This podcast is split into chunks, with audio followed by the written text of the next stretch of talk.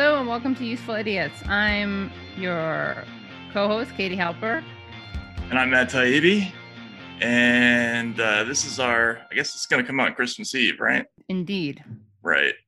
So, in the spirit of Scrooge, we'll just go right into the uh, Democrats suck thing. So, it, uh, we, we, we have a great show today. Uh, Yeah. And we'll, of course, our new our, our, our new habit is this we, we just don't tell people what the who the guest Yeah. is going to be. yeah. I think this is a good one. I guess we got to start with uh, this this Jen Psaki clip. And when is this from exactly? Uh, early December. Okay, all right. So we'll look at the uh, the Jen Psaki clip first. Yeah. No gills, sadly. She's not wearing gills. She's not her gills are Well, not wait. visible. Yeah, they're not visible. Right, you're right. They don't go away. There. In fact, I think maybe the the gills are the black part is right where the gills start. and She has to cover them up because if they're white, you can see through white. You can see her her gills. Yeah, I mean, would they be? I, I wonder how they work. Do they do they sort of ra- raise and go down, or do they open and close? I don't know. I That guess would be- based on how what we saw the last time she exposed her gills, they weren't opening and closing. So we can only imagine it's the up and down. Yeah, or maybe it's maybe it you know it's something more sophisticated than we're used to here on Earth. Right. Anyway, um, so let's let's take a listen to the the clip. look at what we've done over the course of time. We've quadrupled the size of our testing plan. We've cut the cost significantly over the past few months, and this effort to uh, uh, to push uh, to ensure insurers are you're able to get re- your your tests uh, refunded means 150 mi- million Americans will be able to get free tests. complicated though. Why not just make them free and give them out to, and have them available everywhere? Should we just send one to every American? Maybe. Then then what ha- then what happens if you if every American has one test? How much does that cost, and then what happens after that? All I know is that other countries seem to be making them available for in greater quantities for less money. Well, I think we share the same objective, which is to make them less expensive and more accessible, right? Uh, every is going to do that differently. And I was just noting that, again, our tests go through the FDA approval process. That's not the I mean, should we go to the punchline first, or should we talk about the the the absurdity of that? Re- I mean, we can folk. I think we can touch on the absurdity, right? it's sort of classically like how how Democrats answer questions, and, and look, Republican politicians have a completely different way of being Bullshitting, ridiculous yeah. you know, on, on on these things, which is they tend to like sort of veer off planet Earth immediately and say stuff that you know uh, bears no relation relation to reality.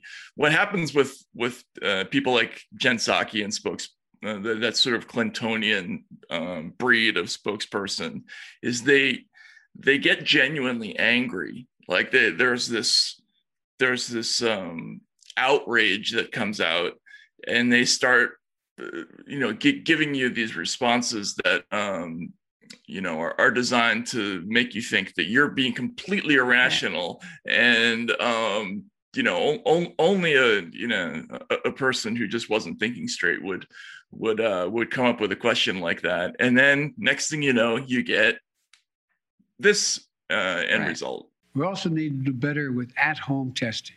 So I'm announcing today the federal government will purchase one half billion, that's not million, billion with a B, additional at home rapid tests with delivery starting in January. We'll be getting these tests to Americans for free. And we'll have websites where you can get them delivered to your home. We've arranged for it to be easier for you to find a free COVID testing site near you on Google. Just enter COVID test near me in the Google search bar. And you can find a number of different locations nearby where you can google get tested. search bar We're going to continue to use the search Defense Production Act, as we did earlier this month, to make sure we're producing as many tests and as quickly as possible. The bottom line is it's a lot better than it was, but we're taking even more steps to make it easier to get tested and get tested for free. So it's just a great contrast, right? i mean they, they he literally ends up doing what her sarcastic suggestion right. is What she was mocking as as Yeah. ridiculous. And even in that exchange, the woman kind of called her out, like, "Well, yeah, that's what other countries are doing." Yeah Like she's so entitled and out of touch that she thinks that that's an own. Right. Yeah, exactly. And what what what do you think we're going to do? Mail them to everybody, and Yeah. then next thing you know, Joe Biden's like, we're going to be mailing them to everybody. you know, Right. like, with that, you know, sort of where he sort of has that like hostage vibe. You know, Yeah. um, yes, we are going to be, um, you know, delivering these to your home. It's just classic. Uh, there, there's another element to this that's more complicated that uh, is true of both parties, which is, you know, there's a lot of sort of unseen negotiation that goes on between the government and a lot of these big companies. And when they say things like, we're going to be delivering this to you for free, well, it's not exactly free usually. usually. Yeah. Uh, often what happens is, you know, they've, they've given the company already a gazillion dollars to develop whatever it is Right. you know whether it's a vaccine or a treatment or um, a test so that usually comes from something like an nih grant and then uh, when we're in a situation like this the government does buy up all the all the stuff at no cost to the taxpayer. In other words they'll deliver it to you. When you get it you don't have to pay for it. Right. but it comes out of it comes out of your tax revenue nonetheless. And a lion's you know a significant share of that money ends up becoming profit for those companies. There's an aspect to that story that is is uh is kind of annoying on another level yeah they had they, this is an area where they absolutely should make this free right? Yeah. they should they should definitely do that. Um but their hesitancy in doing that is belied by the fact that they um they so frequently you know have have no hesitation in buying up massive amounts of drugs from these companies Dr- drugs or other medical products from these companies at cost. Uh, and and don't negotiate the price down and do all these other things. It's it's it's just another thing that that, that makes that that uh, outrage response by jen psaki like what do you want us to do? Spend the money? Like Yeah. like you don't do that all the time? Like donald Right. trump didn't do that you know? I mean like he buying 500 million doses of, of remdesivir or whatever it was. This is just something the governments do so. Yes. And anyway. they should do it. And they're the science party. There's the one the party that's Well- supposed to be good on COVID. yeah i mean I, I would argue they should do it in a different way Yeah. i should argue that i mean i would argue that they should do it in a way that's takes a little bit more of a bite out of the companies than it does Yeah, of course. uh, um than it does currently but right. anyway Right. Yeah. Which also Uh, shows how their commitment to science is compromised by their commitment to pharmaceuticals. Right. Yeah. Like aren't aren't you the ones who are who are deeply committed to making sure that the the virus doesn't spread? Right. Except when, you know, what was the holdup there? They weren't, you know, Right. the Why I mean, weren't they uh, already doing that? yeah, exactly. That doesn't make any They sense. They wanted to make sure it doesn't spread within the United States. right. But abroad it let it do its thing. Yeah, Because we understand science and how viruses respect borders. exactly. Exactly.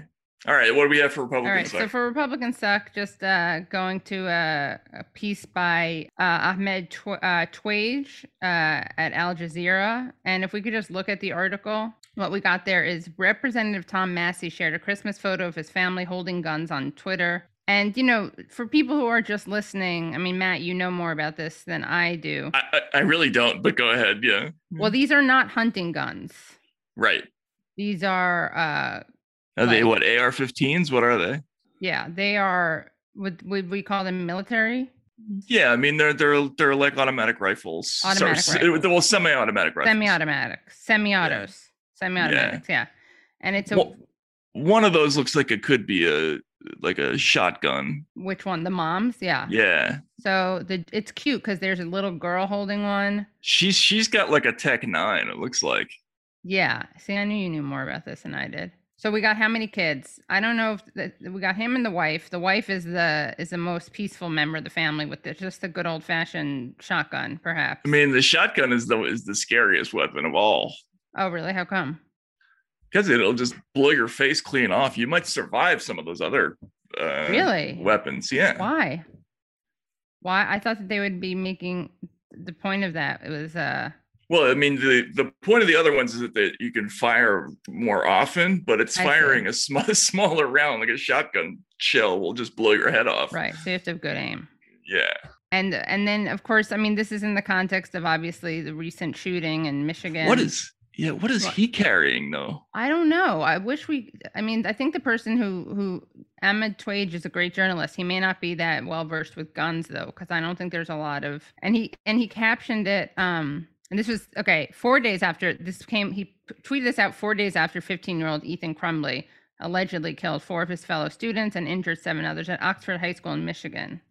And what was this year's deadliest school shooting? There's a, there's a CNN article. One of the fathers of the uh, kids from the Parkland shooting said that this was a that Massie's tweet was in the worst taste ever. Yeah. The thing that Massie's holding is the one that looks that looks the the most menacing. It looks like one of the alien weapons from like the Avengers. It's just a creepy photo, I think, in general. The fam, even without guns, they look kind of creepy in that photo.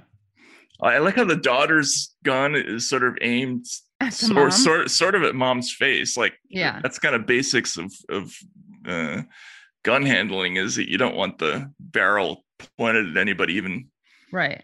even temporarily. I I, I guess it would miss her face. It might catch the edge of her nose, which she could pro- she'd probably be all right with. Yeah, that's not so bad. So yeah, they're all in plaid. Well, not all of them actually. Two of them are in plaid. They're they're somewhat color coordinated: maroon, red, blue, green. Christmas tree in back. Yeah, he he tweeted that he wanted Santa to bring ammo. Yeah. Please bring ammo. And then let's look at what in response uh, Lauren Boebert of Colorado uh, tweeted out. So sh- the Boeberts have have your six, Rep Thomas Massie. No spare Mm. ammo for you though. And then it's a picture of her and her much younger than Massie's kids, all holding guns in front of a Christmas tree. Guns that I don't think kids. I mean, how old do you think those kids are? Uh, six, eight, nine. And then like a twelve year old or something. Yeah. But they're young. I mean, I can't. I was about to say the other ones are young. All of them are young. Too young to be Mm. holding guns. The Boeberts have your six, huh? It's just scary. Don't like seeing young people, especially with guns. Yeah, I'm not a gun person. Um, I don't get it. And for me, for for me, my objection to guns has always been based on like my own incompetence. Like, I know that if I have a gun in the house, that it's only it's only a matter of time before I shoot some part of my body off, or Right. you know, which Hopefully. potentially my head. Yeah. Yeah. You know, if you look at the statistics of the number of people who have accidental shootings in their homes, like Yeah. I don't know how any parent makes the decision to have a gun in the house. But they do. People dig it. I just don't get how you could show your kids holding those guns. It's not like they're hunting rifles either.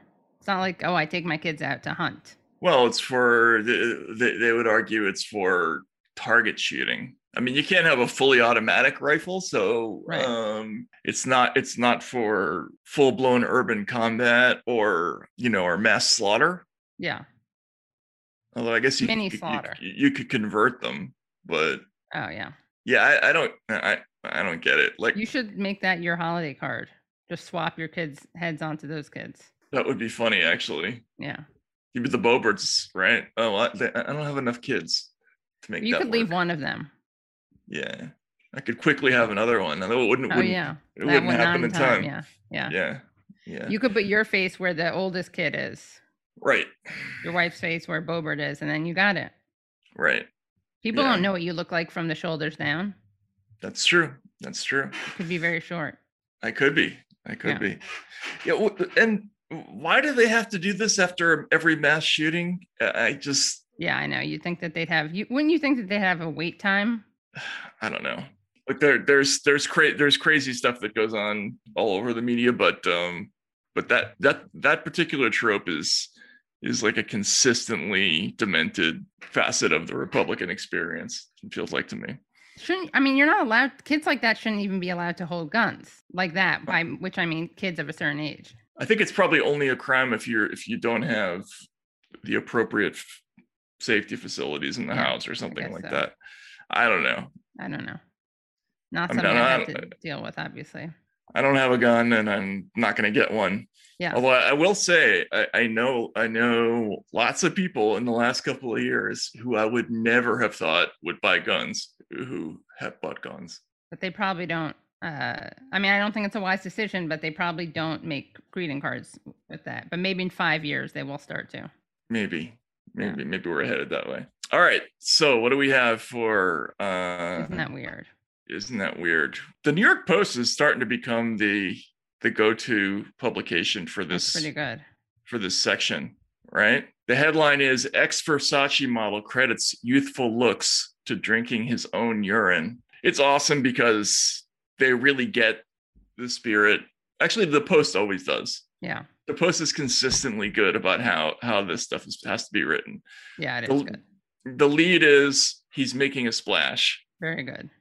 An ex model is crediting his youthful experience to drinking his own urine, flushing it into his rectum and rubbing it onto his skin. It's urine Troy- immersion. It's not just drinking it. It's an a urine enema. Urenema. Urine urenema. Uh, Troy Casey traveled the world posing for high fashion labels, including Versace, back in the 1980s and 1990s before becoming a life coach. The 55 year old says he's been able to maintain his model looks and physique thanks to a daily dose of his own pee. Quote, I drink my own urine every morning. I call it hair of the dog, Casey proclaimed in an interview with News Dog Media. The feeling is electric. Why is it hair of the dog? Does he does he get drunk on it at night? I don't know. I know that's weird. Or was he trying to pander to the news dog media? Maybe. It's on. But- It makes no sense though. Yeah. The former fashion darling first heard about urine therapy, known as Shivambu, in uh, Ayurv- uh, Ayurvedic. Ayurvedic Ayurvedic medicine back in 2004. And he's got there's this picture of him. He does look big- pretty young. And what do you say? I I- wouldn't guess f- 55. Would you? Maybe. Um, Maybe it's not a great angle of him. Maybe I would guess 55. Maybe that's just confirmation bias and he looks 65 or something. I, I wouldn't have said that this is like a an, like a an unnaturally youthful looking Right. 55 year old. I mean, he looks Yeah. kind of like Cast away. Tolstoy during the Anna Karenina period. Yeah. You know, Yeah. Also, he's holding a green juice, which I'm hoping is not his urine. Soon after, he decided to sample his own pee and was pleasantly surprised. Quote, it wasn't as bad as the mental barrier in my own mind, the ex catwalk star reminisced. I felt a cool buzz intuitively. It just felt good. I drank my urine on and off for a while from there. Casey began drinking his own urine on a daily basis back in 2008 and hasn't looked back. He has even completed a seven day urine fast, drinking nothing but his own waste liquids for an oh entire Oh, week. God.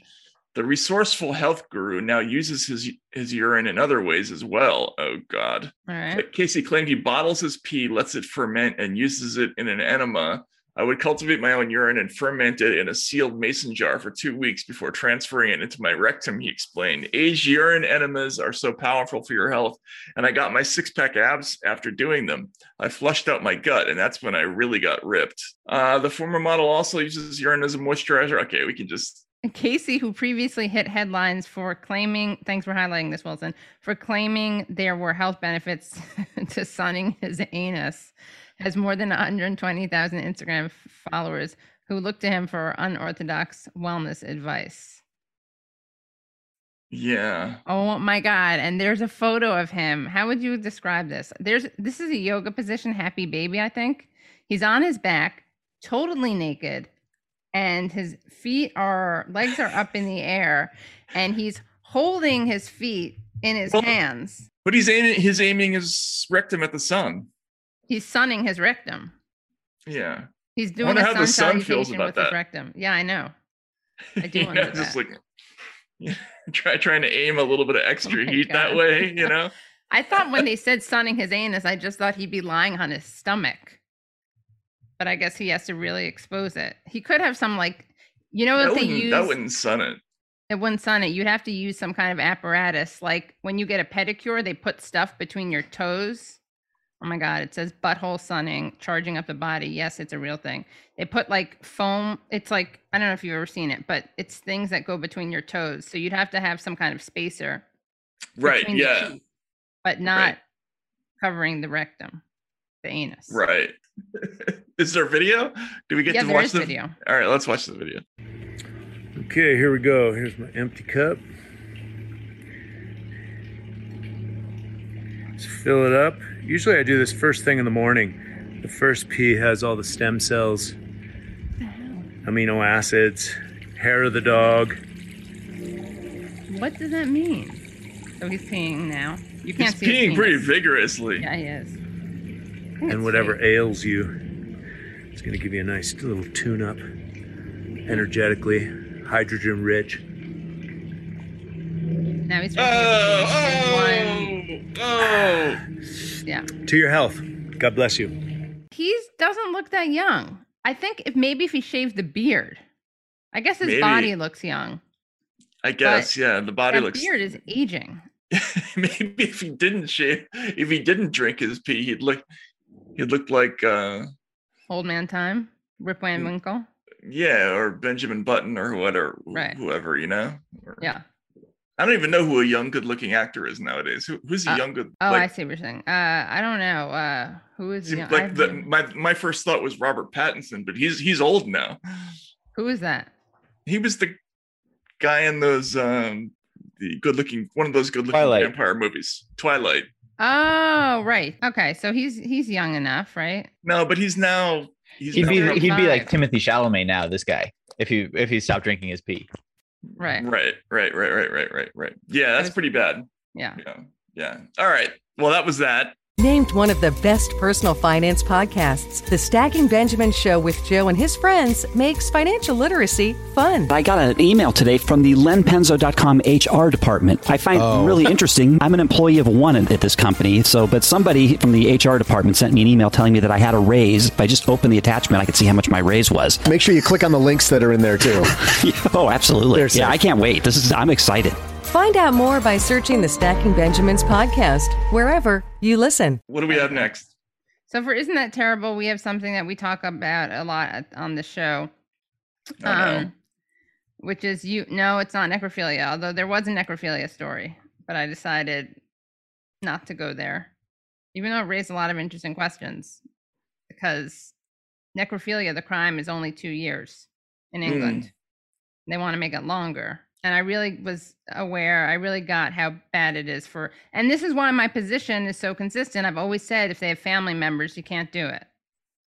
It only is okay. It's only a victimless crime when you're when the victim is a hermit.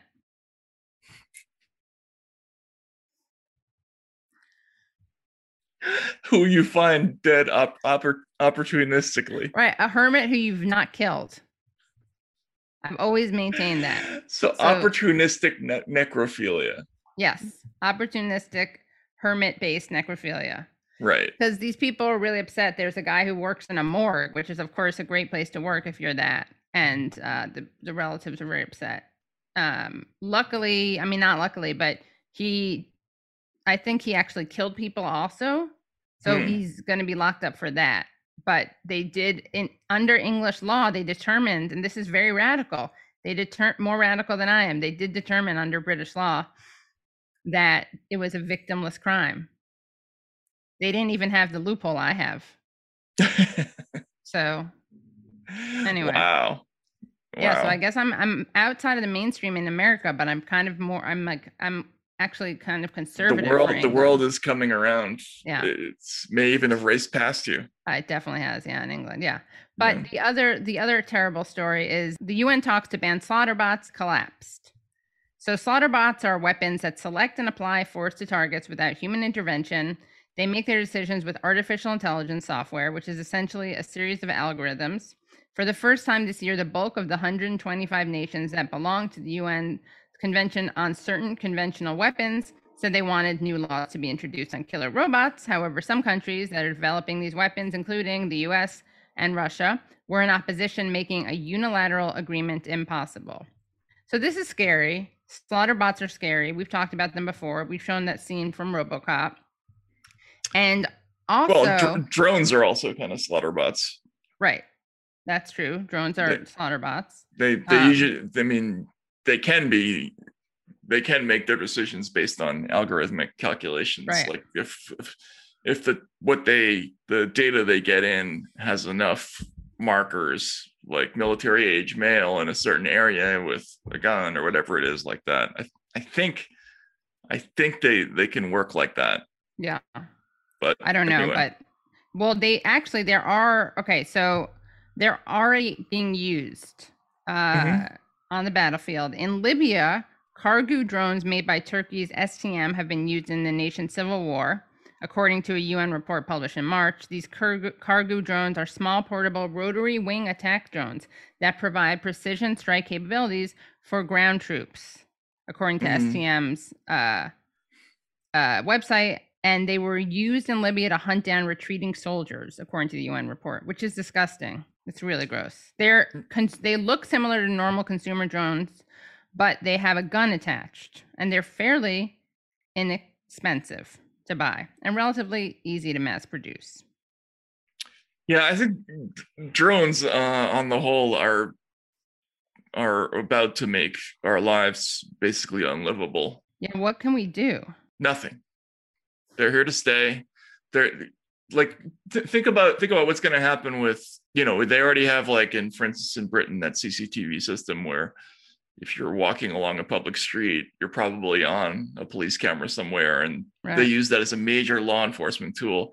How far off are we from being in a world where all the time there are drones overhead that are going to just sort of take pictures of everything and it's it's going to become you know our version of Orwell's telescreens Yeah. There's that thing. And then there's the whole the, the fact that the the notion of using drones um instead of piloted aircraft you know as a way to assassinate people and and you know provide support in ground operations or whatever it is that's already so taken over like our whole thinking about how war works. I don't think there's any going back from that Yeah. What do we and it, it's, do it's so there. destructive. I mean, look at the Yemen thing. I mean, that uh, almost, I mean, it wasn't entirely, but it was significantly a drone caused disaster. Right. You know, we're, we're, we're a huge part of that. Maybe that can be your next book. It's pretty bad. It's pretty bad. Also, another isn't that terrible. I just want to do a p- kind of PSA. Procter and Gamble uh, recalled a bunch of products, aerosol products, and dry shampoo. And uh, so, so make sure you get rid of your shampoos, your dry conditioner, your dry shampoos uh, by if the brands are waterless, Pantene, Aussie, herbal essences, and hair food, coconut dry shampoo, Old Spice Fiji dry shampoo, Old Spice pure dry shampoo. It's terrible that they have a carcinogen in it. It's good that they voluntarily recalled it, but it's bad they Mm. put it in there. Right. Yeah. So that's this week's Isn't That Useful to Know? Thank you so much, Useful Idiots. Yeah. Yeah. No, we, we, uh, we, we did that purely as a public service. Mm-hmm. Good for us. Yeah. Yeah. For us. Yeah, yeah, yeah. So, okay. Well, that was the four food groups. Yeah. So, um, Katie, do you want to explain uh, what what we have coming up? Oh yeah, so we've we got some great guests coming on the show. We are going to be talking to Danny Sjursen. He is a U.S. Army officer with combat tours in Iraq and Afghanistan. He's the director of the Eisenhower Media Network, which is an organization of critical and independent expert former military intelligence and civilian national security officials, and the author of three books Patriotic Dissent, Ghost Riders of Baghdad, and A True History of the United States, and Matthew Hoh, who is a senior fellow with the Center for International Policy and a member of the Eisenhower Media Network. He is a 100% disabled Marine combat veteran, and in 2009, he resigned his position with the State Department in Afghanistan in protest of the escalation of the war. So let's, uh, without further ado, talk to those individuals. Yes, Matthew and Danny.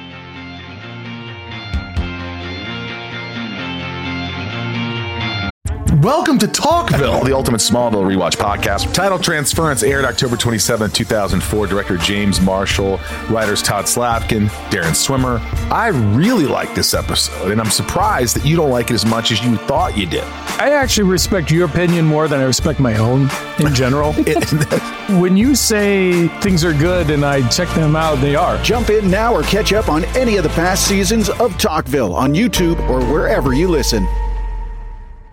Welcome to the show. Thank you so much for coming on. There's so much we can ask you about. Uh, I want to actually start off by talking about Build Back Better, uh, especially because you, Danny, wrote a piece about the way the United States makes decisions in terms of budgets. Uh, you wrote a piece at Newsweek about this. um, called "Pinching Pennies for People but Endless Cash for War," and you wrote that before the whole, you know, Joe Manchin debacle. But can you talk about what the Democrats are doing, what the Republicans are doing, and how that relates to your experience in the military?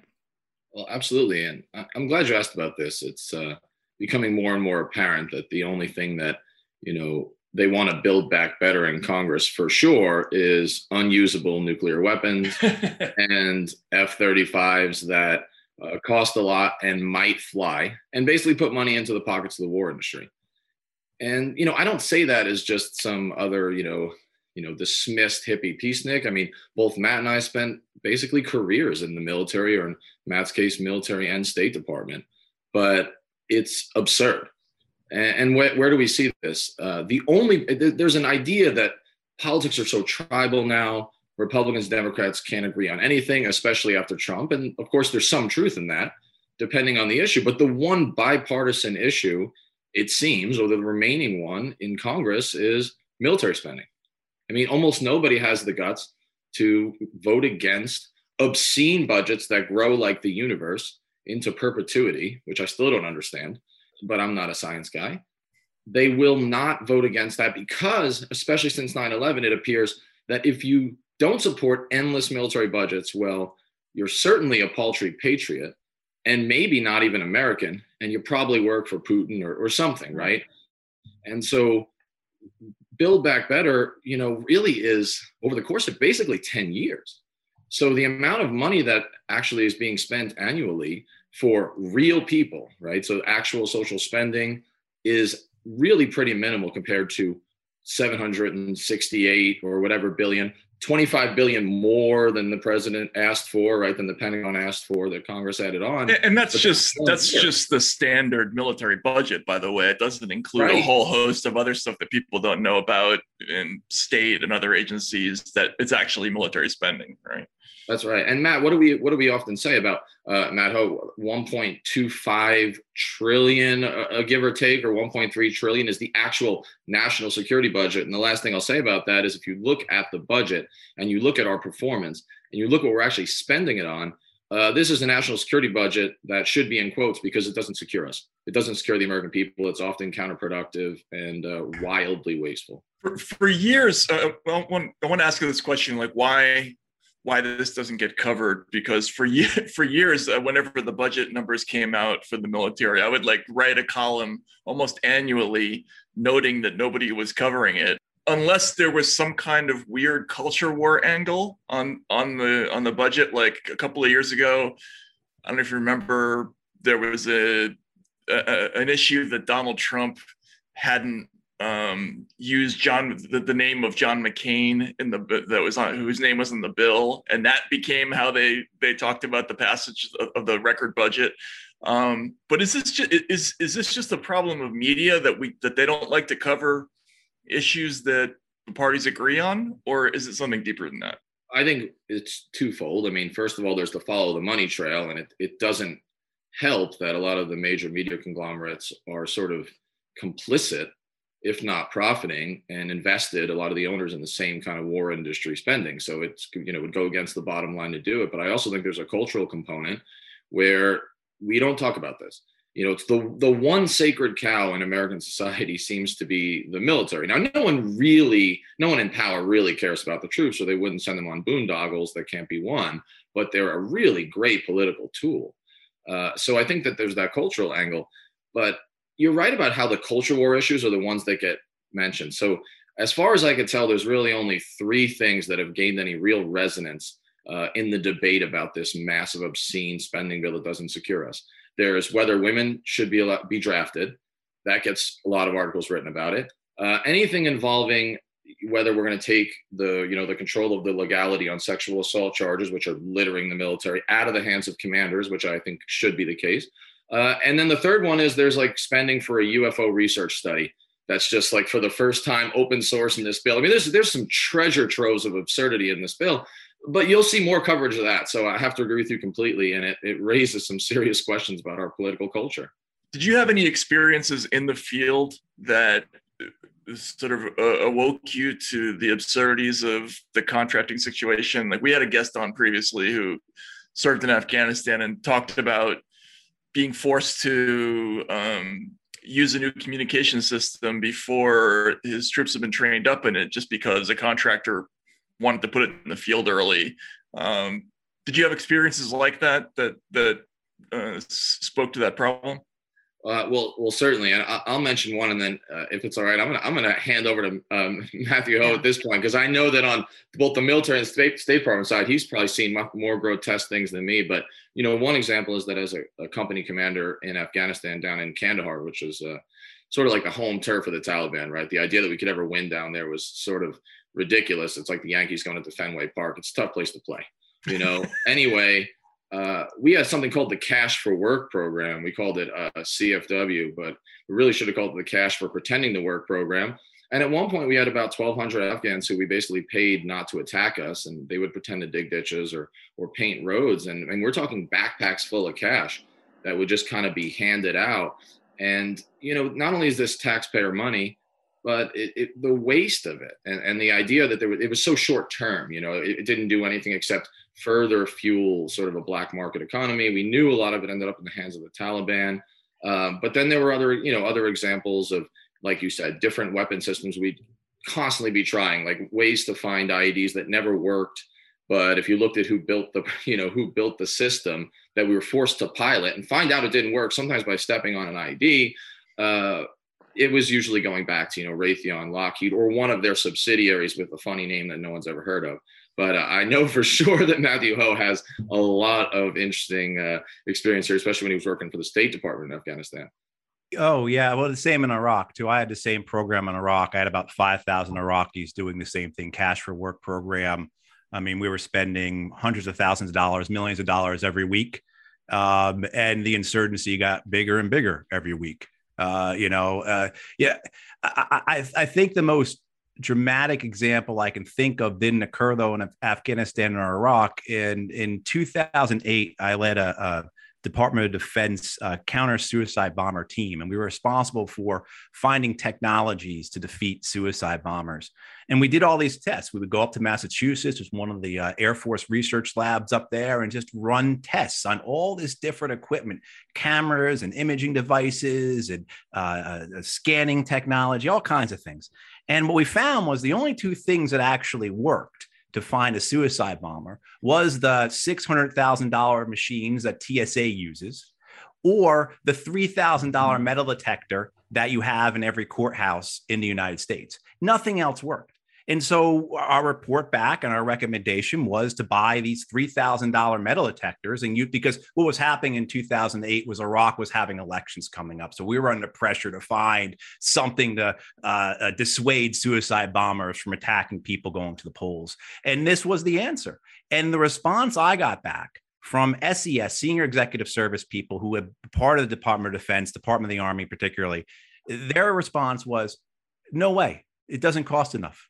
It just no one will go with this because it doesn't cost enough.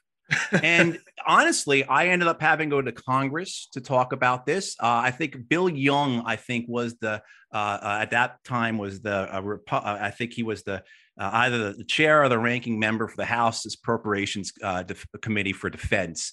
And um, yeah, I mean, had to go in there and defend this, and the contractors coming in. I mean, it is just one machine and it is a, a money spending machine. Uh, it it is uh, the parlance we use in the military is the self licking ice cream cone. You you find justifications for things, and this has. I think I want to. I, I, think people really need to get that this is one of the ways that the wars affect us here at home. When you talk about these budgets and the fact that we have, whether or not you're you believe economically that deficits and debt matter, it matters politically because that's the whole basis behind what both Democrats and Republicans use to justify whether or not we pay to replace pipes with lead in them in this country right mm-hmm. i mean so when you have that when you have this this uh, 1.25 trillion dollar spending every year uh, and the third biggest item in that uh, after defense and after veterans, veterans affairs is about $200 billion a year. The third biggest item. So the third, if, if this item was its own agency, right? Its own department, it would be the third biggest department budget wise in the whole federal government. And that item is debt and interest payments on past military spending and war. We are spending over $150 billion per year on past military spending, whether debt payments or interest payments. Uh, the total for the Iraq and Afghan wars, just in debt payments, is a trillion dollars already. I mean, so it has a real effect on us because when you go back and you look at spending, federal spending over the last 20 years, everything that's not defense related either has remained flat or has declined in terms of outlays. And remember, we've grown as a nation by 50 million people. So, I mean, this has a very real effect on us. You want to know why our bridges and roads, our bridges and roads need to, you know, the backlog for that. I mean, all the examples we could be here all day talking about all the different things we could be spending money on, but we don't. And the corollary of this, and I think this really ties into a lot of, uh, you know, a lot of of of, of uh, what we see in this country. I think with regards to support for Trump and the Republicans, and and you know the whole issue of, of the deaths deaths of despair uh, you know, I mean, that issue that is being spoken about more. Um, but you know, one of the anger, anger that, that one of the things that, that makes people angry is that people are getting rich off of this. And so as you see the defense spending, the military, the war spending increase, everything else remain flat or decline. What happens is Washington, D.C. becomes the wealthiest part of the country. Up until around 2003, 2004, the wealthiest part of the country was Silicon Valley. Before that, it was, you know, New York. At other time, it was Tulsa and Dallas because of the oil and gas, right? You know, and now the wealthiest part of the country since around 2004 or so, 2005, because of the defense spending, because there's nothing else besides the bank bailouts, right? Are the Washington, D.C. suburbs. I mean, so this has a very real effect on people. Yeah, I guess on that, the, I've said it a few times before, and it's only partly tongue in cheek uh, nation building hasn't worked in Iraq, uh, certainly not Syria, and definitely not Afghanistan. But uh, nation building's been super effective in the Northern Virginia suburbs, where everyone used all that war industry money to put like actual building of extensions on their houses. I thought it was interesting also that you quoted um, in your piece, Danny, uh, you quoted someone who had said, Every gun that is made, every warship launched, every rocket fired signifies, in the final sense, a theft from those who hunger and are not fed, those who are sold and are not clothed, which I would have thought was like a JFK quote, but is actually Eisenhower. Yeah, that's you know one of the reasons that Eisenhower's a, a complicated guy, right? So his, some of his policies, uh, especially involving the CIA in Guatemala and Iran, were were pretty obscene. But he also kind of had the Pentagon's number, uh, you know, he's a 1915 grad of West Point. Uh, he's kind of horrified by what he sees in World War II, despite sort of leading the victory against the Germany. But he also understands the generals, and he under, he understands how the war industry and the funding works. And so, actually, he spends most of his tenure, eight years, battling with his generals over things like strategy, over things like spending. Uh, the Air Force wants more money for strategic bombing and nukes, and the Navy wants more ships. And, and he kind of has the you know the credentials or, or the credibility to say no. And and they actually had revolted against them something called the revolt of the generals. It was more metaphorical. But uh, you know i kind of saw this coming.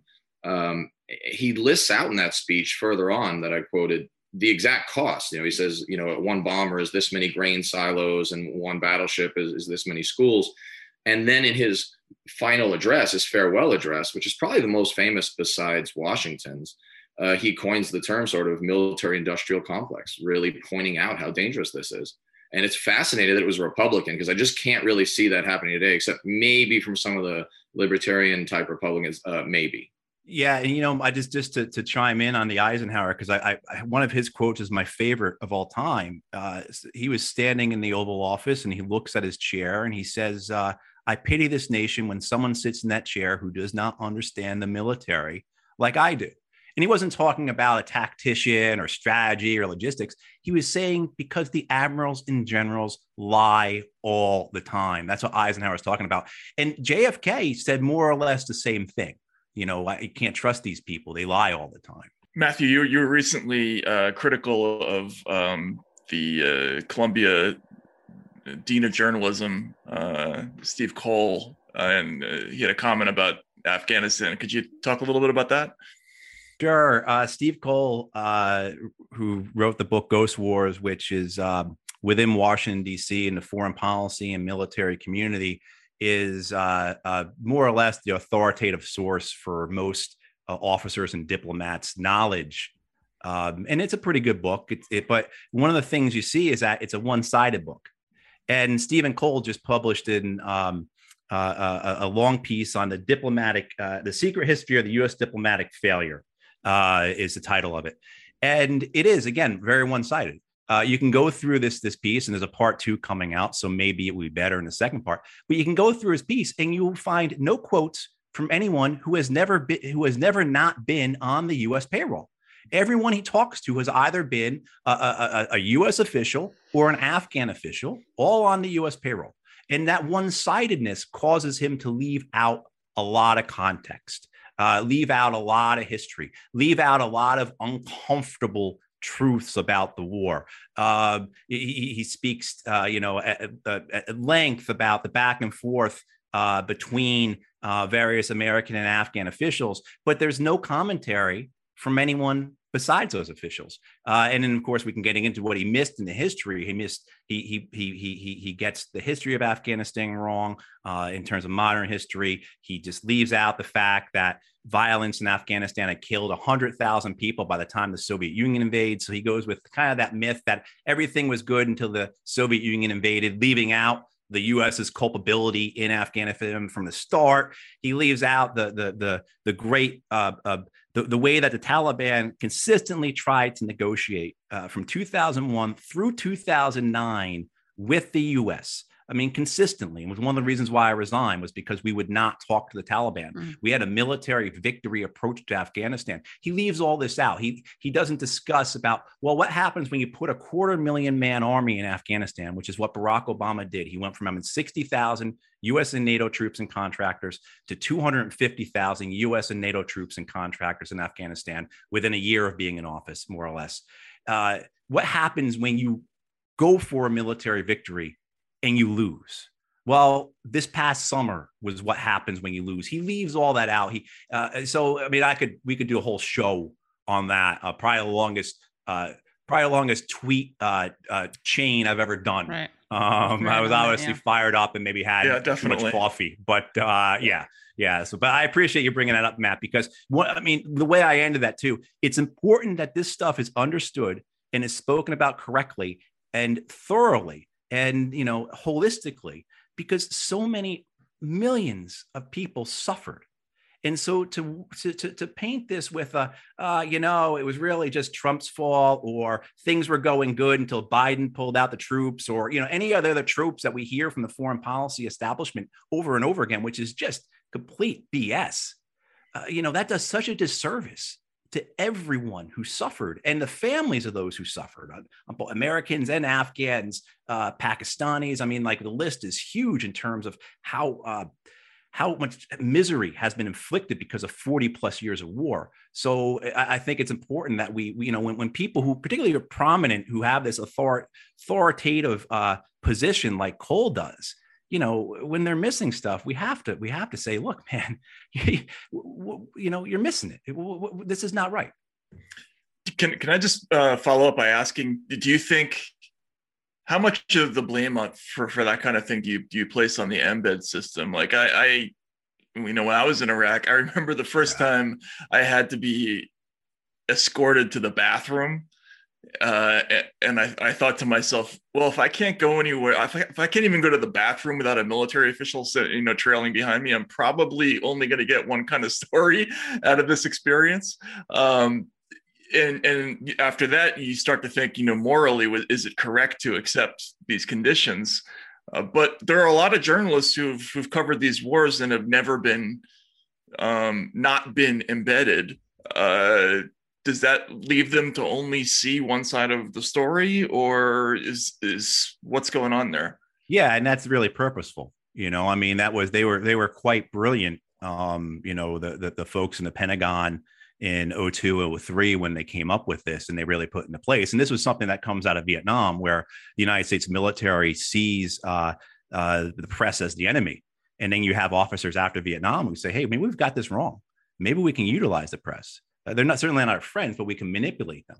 you know? And you know david petraeus uh, writes his thesis on one of the, one of the parts of his thesis is about the media in vietnam uh, how we can manipulate them how we could do it better this time. And certainly and so what they do matt you know is yeah we, we put a guy like you or, or, or a gal like katie right? You, you embed them you have them with these young men and women for what 30 days 45 days two months you fall in love with Bonds, those kids exactly. right? so you're going to go back and you're going to write something bad about them Right. come on They're you know like let alone denying life. the Right. access you know i mean the fact that if you hey matt Taibbi or katie halper you don't write the right stuff you're not and i saw that i've seen that over and over again uh you know uh, f- you know reporting from from you know hearing from diane sawyer level contacts about like well you know if we say that then martha raddatz isn't going to be able to go on the helicopter with general mcchrystal.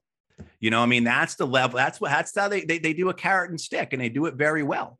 And uh folks uh have maybe have read uh, Azmat Khan's reporting in the New York Yeah, Times this week, and you know you read that about the the uh, uh, the civilian casualties caused by American airstrikes, and you say, how could they miss this? How could you miss all this? Well, they're not out there, like you said, Matt. They're just with the U.S. troops.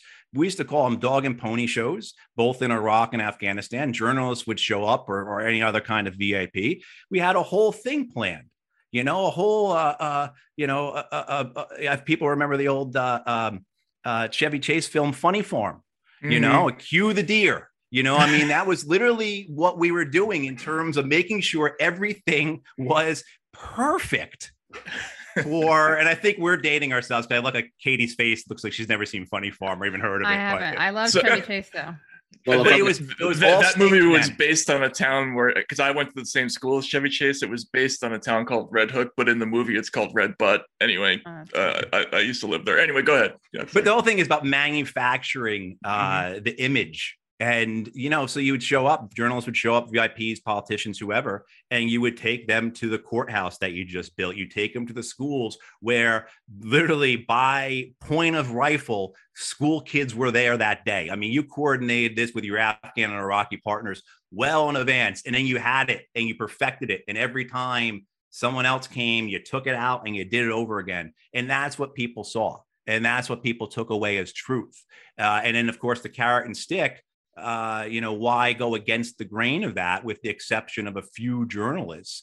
And I mean, what you see, though, I think one of the things that comes out of Azmat's uh, reporting, and she is so good. People can can go back, and I first uh, became a, a fan of hers in 2015. She wrote a big expose for either Daily Beast or BuzzFeed about how all these schools we had supposedly built in Afghanistan, uh, they weren't there. You can't find them right? I mean, Azmat simply did, you know, Anand Gopal is another great example. Go out and do the work.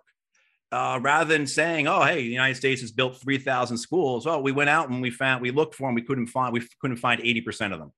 You know, I mean, that type of reporting has been missing. And what you see, though, is well, getting to a point about Azmat, Azmat's work is she talks about how there's a shift in U.S. policy, and this is really important, I think, for people to understand uh, a shift in U.S. warfighting policy that begins around 2013, 2014. George Bush had his large Iraq war, right? Ground war. Barack Obama had his large Afghan ground war. Both were incredibly popular, unpopular. Both had political consequences. Uh, Democrats win the midterms in 06 because of Iraq. Barack Obama beats Hillary Clinton in 08 because of Iraq. Barack Obama beats McCain in 08 because of the rock. I know I'm simplifying, simplifying. There's other things, but that's a big thing. 2016, there is uh, work done by folks at Harvard and the University of Minnesota that show that Donald Trump wins. saw in- this. yeah, wins in counties. In certain counties in, in important states, Ohio, Pennsylvania, uh, I, forget where else, maybe Wisconsin, Donald Trump wins in counties that had disproportionate rates of casualties from these wars. And that Donald Trump portrayed himself as an anti war guy. He wasn't. But he portrays himself, and there is a really good evidence. So these wars have political consequences what happens when you switch from these large ground-based wars is the media goes away and that's how you have happened even though in afghanistan as the war gets worse every year as more civilians in the by the thousands die every year the by the taliban getting stronger every year the us is spending 300 million dollars a day in afghanistan and from 2014 up until the summer of 2021 the us networks cover Afghanistan for five minutes a year. Hmm. Right. And that's how the wars can continue. And one of the things I will say, because I, I think this is important to get across to people, because people are in the peace movement and progressive movement, uh, anti imperialist movement, however you describe yourself, you get frustrating. You wonder whether or not you're making a difference. You are making a difference because that was the shift. And why was that shift? Because of public opinion having a political effect. And even though the wars become hidden, public opinion still is against the war. So even though this past summer, where the entire media establishment, with mm-hmm. the exception of a few folks, right, like yourselves, are going along with the line about how pulling out of Afghanistan is a mistake, and we were going so well before this, everything else. So even in the, the scenes from Kabul and the, the way it's it's portrayed and everything else, you still have 74% of Americans saying Joe Biden did the right thing. Hmm. Right? I mean, so the wars are unpopular not because we're war weary, but because people know these wars are purposeless, they're counterproductive, they're immoral, and they're failed. And so that's why they don't go along. And to hear the rest of the interview, please go to usefulidiots.substack.com. Hi there. Sorry for the interruption, but are you enjoying this show on Google Podcasts? You should know that the Google Podcasts app is going away this spring. That's right, going away, gone as in no longer available. You can still enjoy this show elsewhere though. Try out Spotify or Amazon Music, or maybe TuneIn is more your style. Whatever app you switch to, be sure to follow so you never miss the next episode. And thanks for listening, wherever you listen. That was great. Yeah, it's great. It's infuriating the lack of coverage about the about the military, Yeah. both about the spending issue and about the activities of the U.S. military. It's kind of mind blowing. It really is. uh, and even just in our lifetimes, if you're if you think about it, you know, Iraq and you know the the issues they referenced, the you know our presence in Afghanistan, they had such a major impact on liberal thinking in the 2000s, Right. Right? And then suddenly, like it, it just sort of magically happened that it no longer was a thing. Because Obama? Was it Obama? Like what? What exactly happened? I, it's kind of a mystery to me. I think Like- it was in large part Obama, right? I guess so. He was like the good guy, got a Nobel Peace Prize. Right, I guess because now now he's prosecuting our wars, and so we don't want to go after him for that. Right. Yeah, no, the it's nuclear thing is so scary. The nuclear oh winter. god, yeah, oh yeah. Maybe we should like be making posters about that and stickers. The whole idea that there, there are some people who think it's the, the numbers even lower than that. That doesn't it's not wouldn't even be a hundred warheads. It'd be less than that. That would be necessary to to to end all life. And so a- Right. a, a limited exchange in India and Pakistan would would certainly be a species threatening event. But you know the the the, the more the probably more serious problem is something like an accidental uh, exchange between us and China or us and Right. us and uh, Russia, which, like, as they mentioned, has happened. Yeah. Uh, you know, Really scary stuff. it's come. We've come so so so close to that, like so many times. It's nuts. It's really. Uh, it's it's it's one of those amazing issues that gets zero coverage. Yeah. You know. Even though it would kill everyone.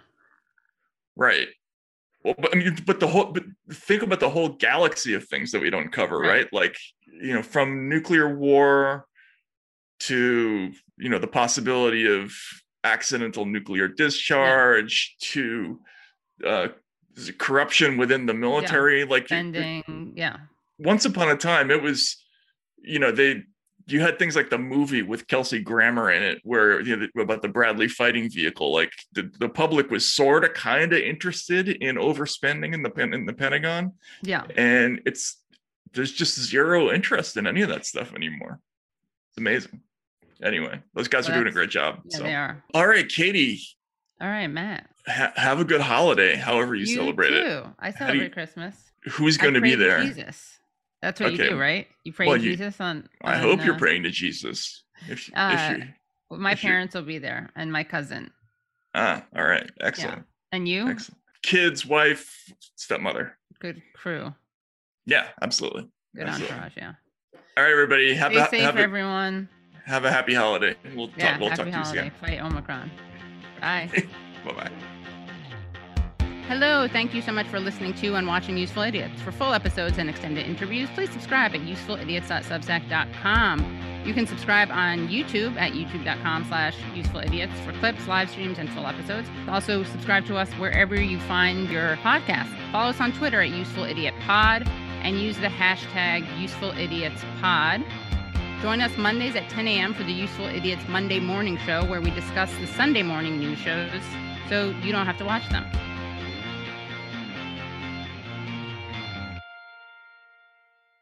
The Ed Mylett Show showcases the greatest peak performers sharing their journey, knowledge, and thought leadership. This is one of the all time best pieces of advice ever given on the show. Actor Rainn Wilson. The number one thing that psychologists point to with young people of why they are struggling so much in this mental health epidemic is they don't have resilience. So, how do you build resilience if you don't understand suffering itself? The Ed Mylett Show is available on YouTube or wherever you listen.